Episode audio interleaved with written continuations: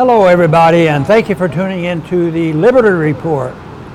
With us today, Daniel McAdams, our co host. Daniel, good to have you here.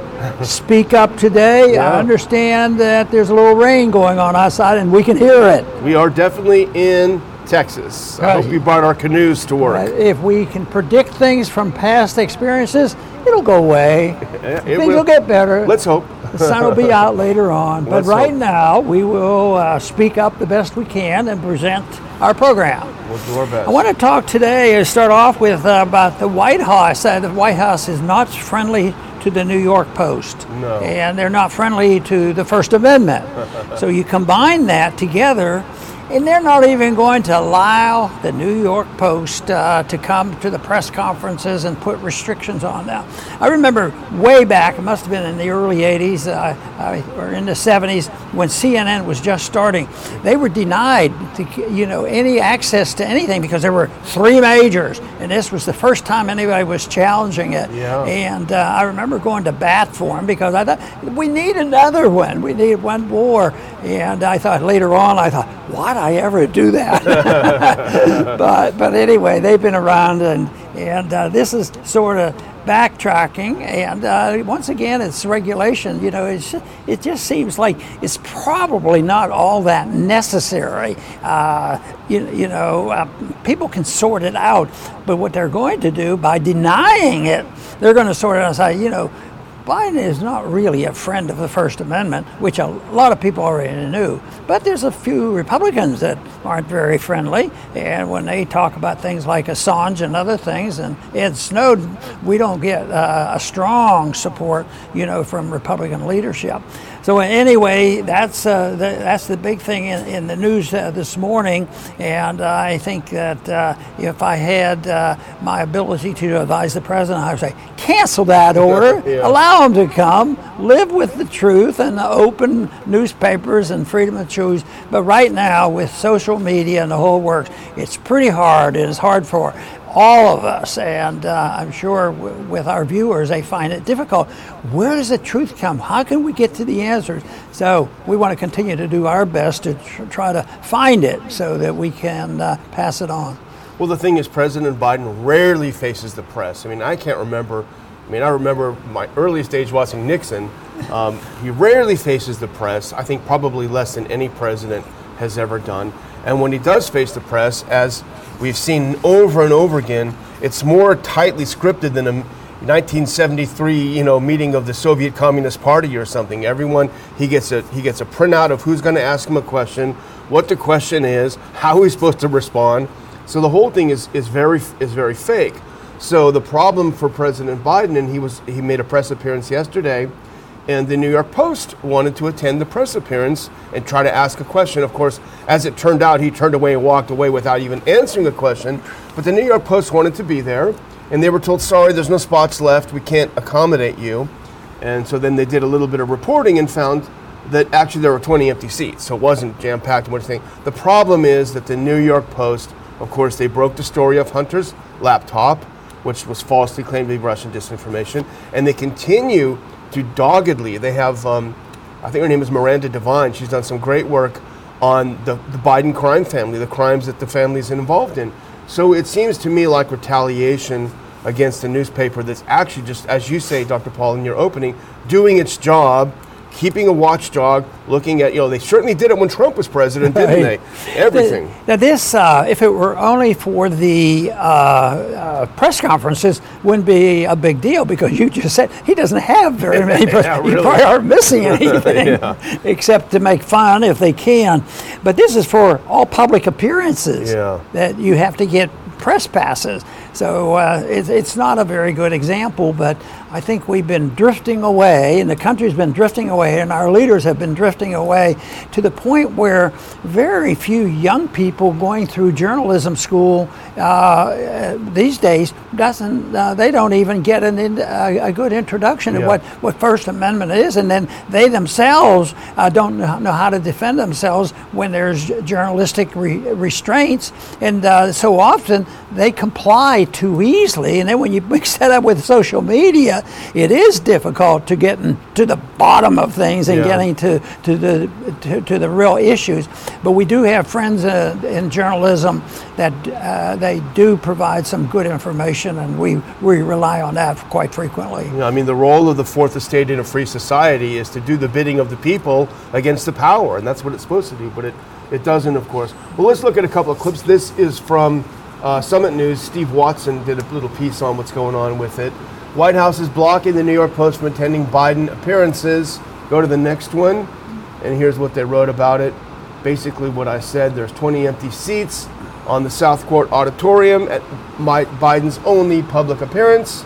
Their request was denied.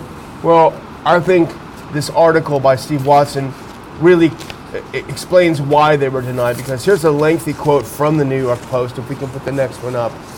They don't want this out there. The White House press office barred the Post from attending President Biden's only daytime public event Monday as federal prosecutors near a decision on criminally charging first son Hunter Biden for tax fraud and other crimes. The Post has closely, closely covered the president's ties to his relatives' foreign dealings and first reported in October 2020 on files from Hunter's abandoned laptop the link to Joe Biden to ventures in China and Ukraine. China and Ukraine being important. And do the next one. So at the time, Biden, of course, falsely characterized the Post reporting as Russian disinformation back at the time. In a Monday email, the White House uh, staff informed the Post we're unab- unable to accommodate your credential request to attend the Investing in Airline Accountability remarks on 5 8. The remarks will be live streamed and you can view it at wh.gov. Thank you for understanding. We'll let you know if credential becomes available. yeah, sure. Don't hold your breath, is in other words, is what they're saying. So- well, a- anyway, we hope there's people uh, alert to this and will engage themselves in trying to understand more clearly what the founders intended because, you know, that was a long time ago, but it seemed like they had a much clearer mind about what First Amendments meant, meant than, than it does today.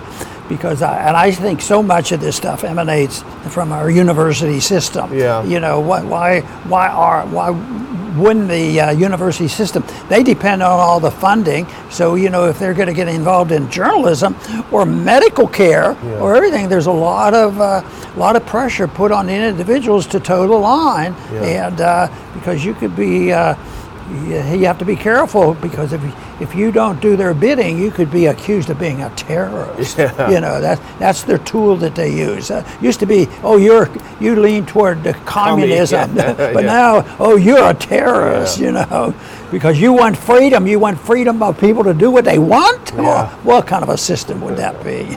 Well, you know, we're not naive, and we know that I'm sure every administration wants to block hostile press. You know, there's there's nothing unusual about that. But I mean, unless I'm hallucinating, I remember especially during the Trump era when his press people they were just they were just hounded and dogged and beaten to smithereens. The floor was bloody when they left. You know, and so the response, trying to basically the whole point is if you don't play with us. Then you can't play at all. You know, you can't come, you can't be part of it. And if you're barred from these things, then you have nothing to write about. You can't write about it. So it's very, um, very disturbing. Well, I think we have to admit that it's a little more complex than uh, when they had pamphlets and newspapers. No radio, no TV, no social media, Yeah. and, and the works. And uh, but it was word of mouth.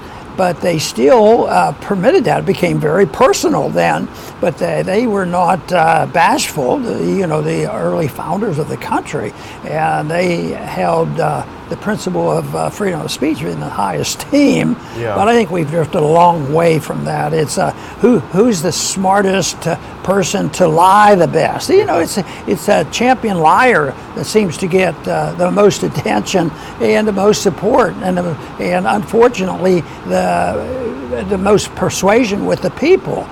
But there's a limit, and I think we're witnessing these last couple years, and we like to talk about it when they've reached the limit, and the people finally say, "Enough of this stuff." You know, eventually the people do uh, uh, to, do uh, catch on and Yeah. say that uh, we've had enough of this, and I, I think hopefully that's trend continues with this uh, next election. If, if nothing else, if, if, that, if that is accomplished, I would think that is very good that the people people can sense when they're telling lies, and that's not difficult because it's constant. No kidding. Well, the next story is, is a hopeful story. It's a cautiously optimistic. It's a very interesting development. If we can put this next up, now this is from the Sydney Morning Herald. We're reporting President Biden's ambassador to Australia, who happens to be Caroline Kennedy, who happens to be John F. Kennedy's daughter, the late John F. Kennedy's daughter. She is Biden's ambassador to Australia. There's been a lot of action on the Assange front over these past couple of weeks, and we've been following it closely.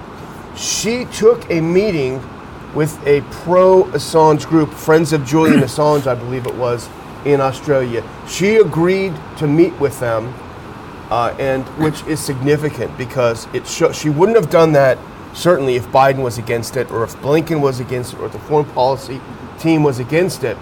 She met with this pro Assange, pro freedom group just in advance of President Biden's trip to Australia. If you can put this next one up, this is from the article. The highly sought after meeting comes at a pivotal moment, just a fortnight before Prime Minister Anthony Albanese hosts Joe Biden for his first presidential trip visit to Australia, and days after opposition leader Peter Dutton significantly shifted his rhetoric on the Assange case. So you remember, Dr. Paul, we talked about it, I think, maybe not on the show. The current Prime Minister of Australia said, enough is enough. This guy, need, you need to stop this prosecution. You need to let, set him free. Now his opposition in Parliament is saying the same thing. And so for Kennedy to meet with this group just in advance of, I mean, I hate to read the tea leaves, but it can't be a bad thing. Well, maybe uh, she's in in good with uh, her cousin. Yeah, yeah. You know, and uh, and obviously, you know, the people do know that there's a dissension in in the uh, Kennedy family because most of them disapprove of yeah. anything that Robert is doing. Yeah, and uh, that that means that. Caroline, I mean, maybe she's just very independent minded, but it is it is good news. We don't know exactly what it what it means, but uh, if and it won't be very easy for Biden to get rid of her. Yeah, yeah. no, that no. would be that would be pretty bad. well, if you think about it, you know, and sort of game this out a little bit from a political perspective, it makes all the sense. The, not that I'm in the business of helping Biden, but it makes all the sense in the world for him to jump on it right now because everything he's touching is is turning not to gold, the opposite of gold. He's got a war problem. He's got an economics problem. Uh, but RFK, as you say, the candidate with 20% in the polls against him before things have even started, he said out front, I will not pursue Assange. I will have him be released. You know, so, oh, sorry, go ahead. No, um, I was going to say, isn't it pretty impressive that there's that many people who are still maintain a, a mental yeah. condition where they'll they'll look at this, and this has been around for a long time, but we we don't, we, we think that nobody really cares, you know, because uh, uh, you know there's the, the, administration and the media yeah. they ignore it. So I think this is this is very good. It would, make, it would make no no fun. You're absolutely it would make sense because first of all Okay, say he does this just before or just as he's in Australia for Biden. A, he heads off RFK. Oh, you would pardon him? I already did that. And then he puts a knife in Trump, saying, You had every opportunity in the world. You said all kinds of nice things about Assange throughout your entire campaign, and you did nothing. You didn't lift a finger. Well, here I am. I'm going to set him free. I'm for press freedom. It's, it would be a smart political move right now. Of course, we would like it for other reasons. But I don't yeah. know. I think I seem like things are coming together a little bit. I think you better be cautious because you're going to be offered a very good job in, in, the Biden in, the, in the administration oh, and in his campaign, oh, in Biden's God. campaign. But I'm not worrying about that. I don't think that's going to happen. I'm not holding my breath on that one. I don't. Right. but let's. Um, I just want to do one other thing on this before we move on because. Um, this is another thing I think that's weighing heavy on the administration because it's very obvious. If you can skip ahead and go to that next one, um, U.S. double standards on World Press Freedom Day. Though the world understands that this is uh, uh, Kevin Gosztola, and you know, World uh, Press Freedom Day happened just a couple of days ago, and there was a meeting held by UNESCO uh, about world press freedom, and they had a speaker there. If you can put the next one on, uh, Dr. Agnes Callamard, Secretary General for Amnesty International, spoke in front of this World Press Freedom event. She called attention to the double standards of so called democratic countries while discussing challenges to press freedom. And here is what Dr. Callamard said it's not just what's happening in Iran or in Russia that we should worry about, although it should worry us a lot. It's also what's happening here in the U.S., Callamard said. Who's imprisoning Julian Assange? Who's creating more laws to curtail the freedom to protest?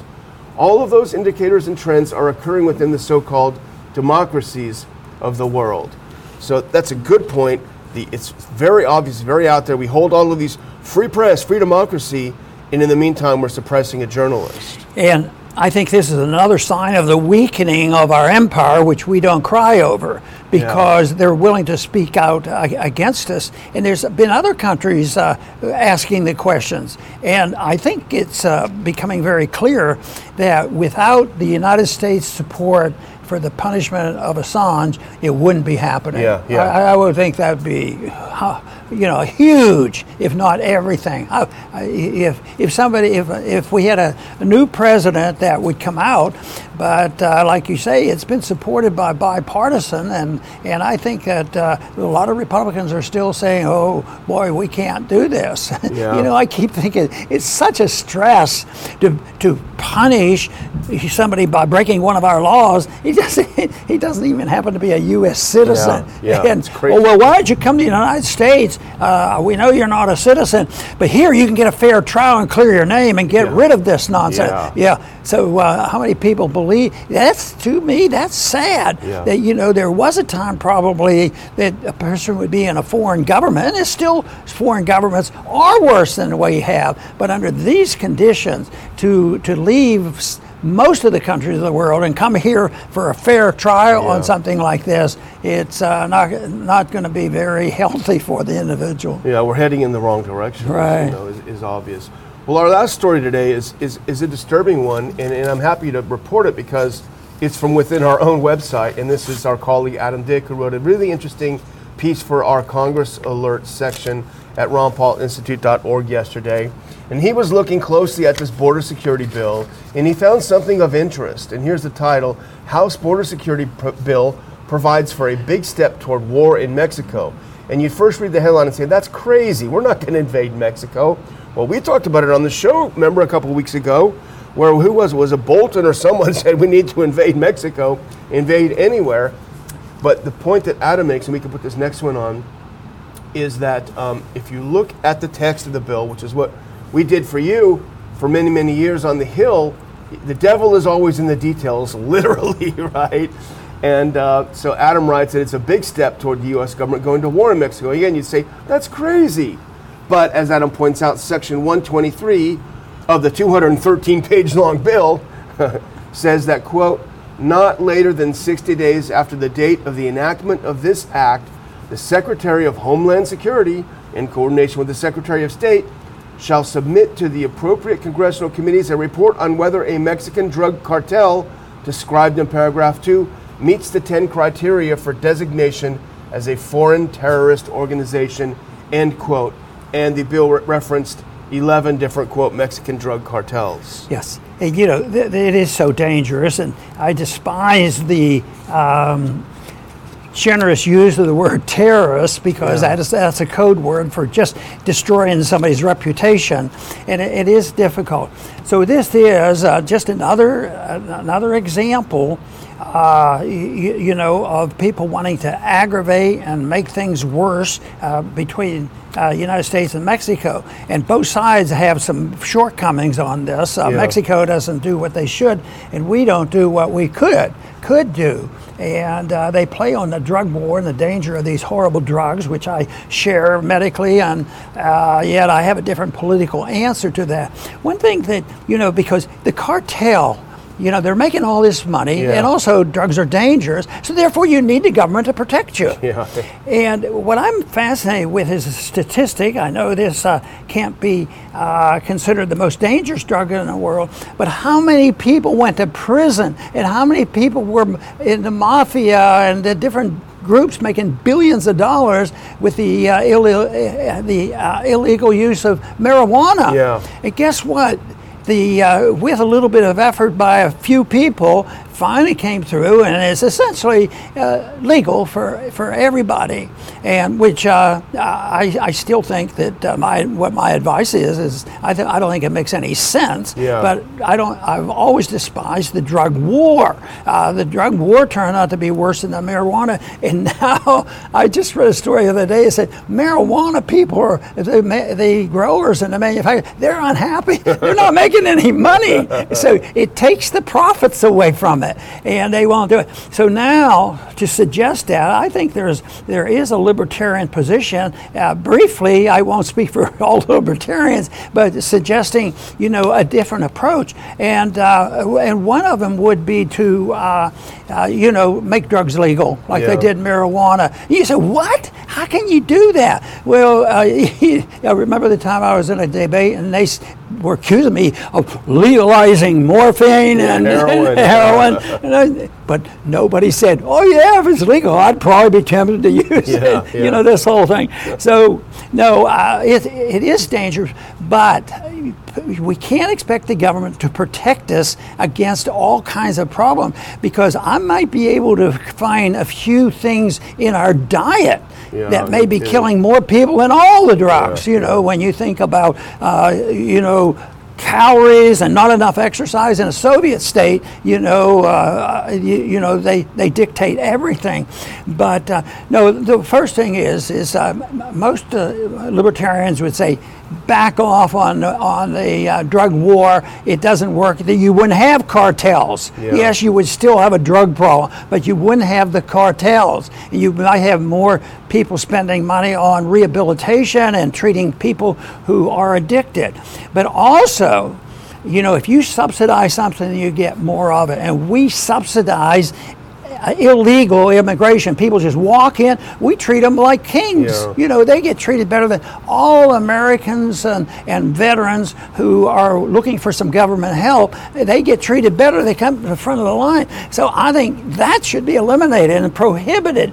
And uh, what would you do though? We, we use them, a lot of them, uh, and, and this is why they say business people, you know, want to open borders because they can get cheap labor to come in.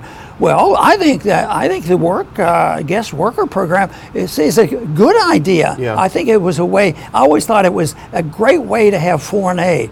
Let the workers come in, and they did it for years, and they worked. And what, what did they do with their money? They took it home, and some people say, "Well, they have to spend that money here." no, let us sp- spend over there. What are they going to do? Put it in a shoebox? Yeah, really. You know, they'll they'll start buying. So I think it's a an assistance program. But I think that uh, people should consider this. But we're a long way from it because it's much easier to identify them as terrorists and uh, and, and do things stupidly that may end up with a shooting war with Mexico. Yeah, You yeah. know, it, it, it makes no sense. I think that voluntarism uh, in our in our programs is a much better way to go. You're right. I mean, there are serious implications if Congress were to, de- if, you know, working with the State Department and the Department of Homeland Security, were to designate these groups in Mex- Mexico as terrorist organizations, because that would open them up to being targets in the war on terrorism. Yeah. It would be no, no, no, no different than ISIS or Al Qaeda. So the idea that Mexico is going to sit by, in Obrador, the um, the president of Mexico already said we're not going to permit any foreign government to intervene in our territory, much less that a government's armed forces intervene. So forget it; it's out of the question. You can't come over. So if we call them terrorists, we they're legally terrorists. Then they're going to be part of the war on terror, and we're going to be bombing Mexico. Yeah.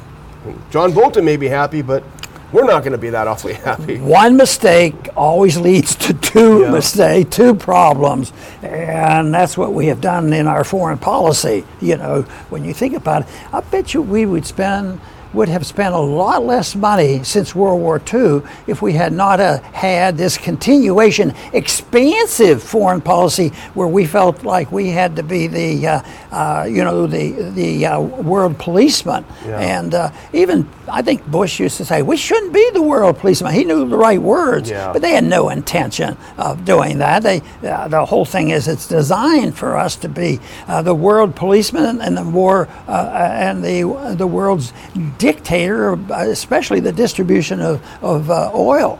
Uh, so often, uh, if you just look at since World War II, especially, uh, our influence and our desires to be able to control uh, oil. And, and, you know, it's so ironic.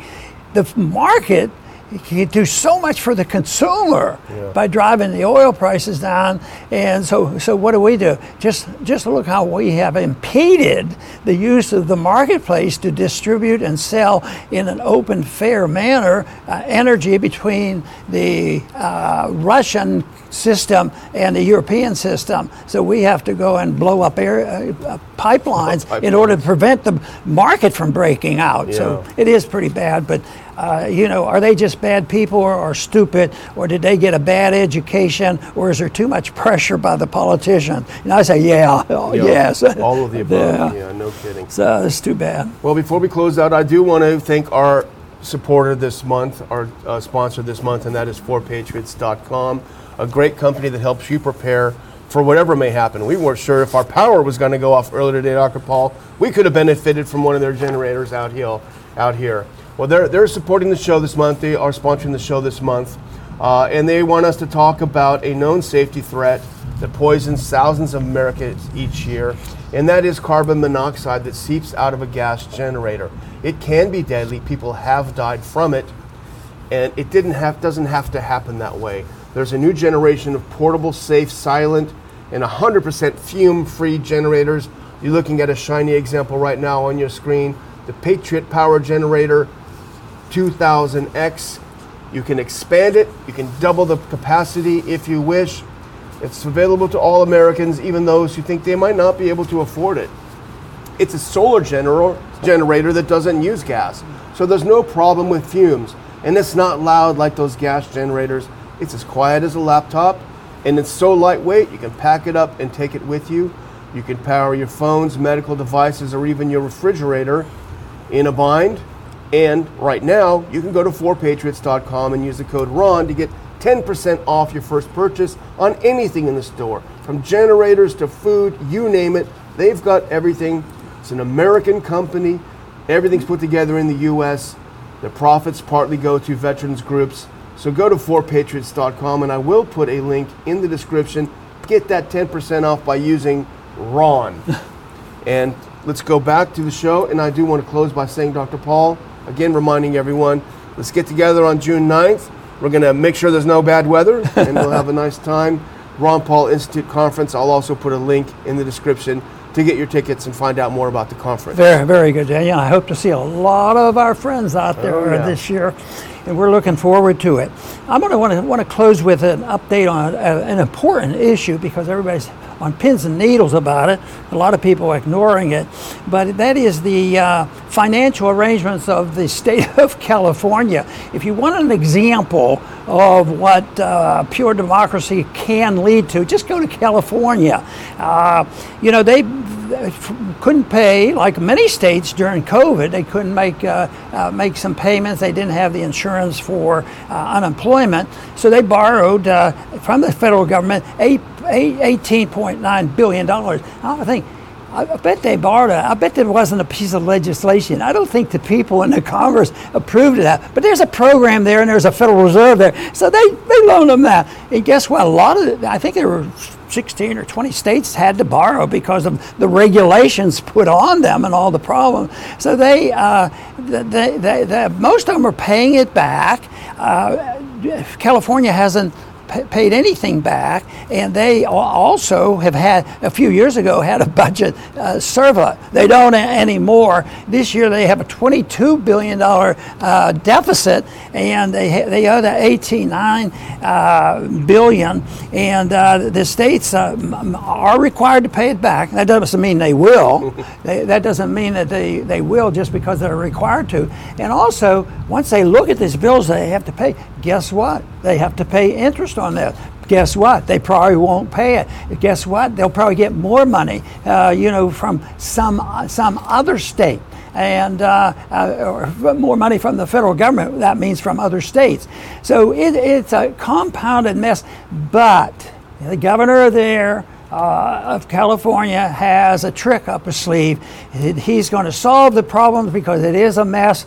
So he's proposing that they uh, raise or plan to spend 80, $800 billion on reparations and that's supposed to be helpful for the economy. Of course, they don't have any money, they have nothing but debt, and then they say, well, reparations, just think of all the mean, nasty things that they have done and the slavery that happened in California when they came into the Union. They came in as a free state, and right now, who's paying all these bills? It's not going to even going to be the Californians because anybody that's wise enough are leaving.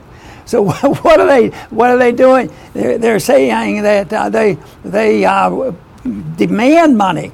And they demand money from everybody in California uh, to pay the reparations. And you know, that could that could involve some minorities that would have to pay. And there's never been slavery, legalized slavery in California. And so pure democracy as a solution to the economic problems and the social problems they have and the manufactured, uh, you know, diseases and, you know, dangers in the world, like uh, we have to protect ourselves against, you know, our national security interests and that we have to owe that, that military spending people have to wake up and realize this is way over the heads of the people in our governments right now. They're leading to the most vicious bankruptcy that this country and maybe the world has ever seen because you just can't keep doing this. And when you think that the solution for California might be a new program of $800 billion because they owe $22 billion this year that they don't have and that they borrowed $18 billion for unemployment insurance, but they are going to be back they're going to be back to the federal government demanding that the people uh, come up, cough up with more money, and they will be forced to pay for it. They will enslave somebody else now for reparations. That seems uh, quite a ridiculous idea. I want to thank everybody for tuning in today to the Liberty Report. Please come back soon.